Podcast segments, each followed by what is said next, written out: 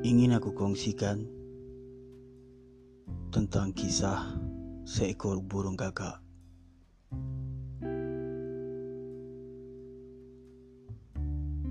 Di suatu ketika dahulu, ada seekor burung gagak yang tinggal di dalam hutan.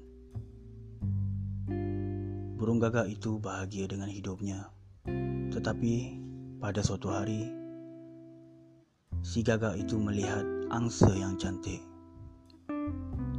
Angsa ini berwarna putih, fikirnya, dan aku sangat hitam.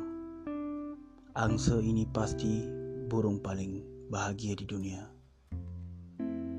Jadi dia terbang ke arah angsa dan meluahkan pemikirannya. Sebenarnya, jawab si angsa. Aku merasakan bahawa aku adalah burung paling bahagia di sini.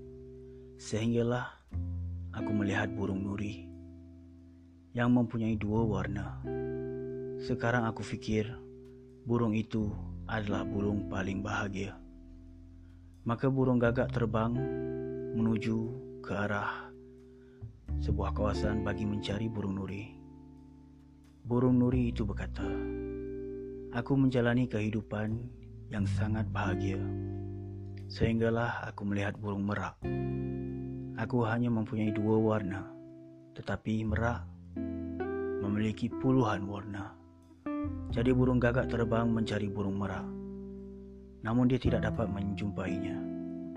Satu hari, secara kebetulan, semasa terbang di atas sebuah zoo, dia melihat seekor burung merak di dalam sangkarnya. Maka dia segera terbang dan melihat ratusan orang berkumpul untuk melihat burung merak tersebut. Setelah orang ramai itu pergi, burung gagak menghampiri burung merak. Hei merak, kata burung gagak, kau sangat cantik. Setiap hari, beribu-ribu orang datang menemui kau. Apabila orang melihat aku, mereka segera menghalau aku. Aku fikir, kaulah burung paling gembira di dunia ini. Lalu burung merak itu menjawab, Aku selalu berfikir bahawa aku adalah burung paling cantik dan paling gembira di dunia. Tapi kerana kecantikan aku, aku terperangkap di zoo ini. Aku telah melihat di seluruh zoo ini dengan sangat teliti dan aku sedar bahawa kau gagak adalah satu-satunya burung yang tidak berada di dalam sangkar. Jadi sejak dari itu, aku telah berfikir bahawa jika aku seekor gagak, aku dapat berkeliaran di mana-mana dengan senang hati dan aku akan bebas. Begitulah kehidupan. Apa juga masalah kita? Kita sering membuat perbandingan yang tidak perlu dengan orang lain lalu kita menjadi sedih.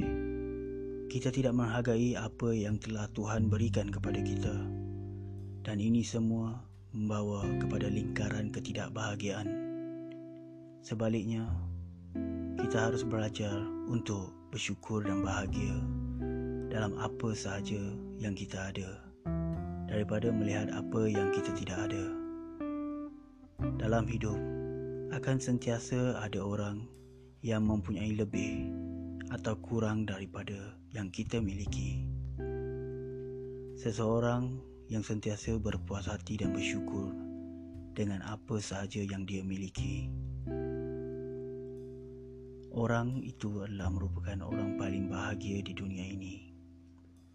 Dan ingatlah, tak menjadi masalah jika mempunyai semua kecantikan di dunia ini tetapi jika kecantikan itu membuat kita terperangkap, itu tidak akan memberi makna dan menjadikan kita seorang yang bahagia.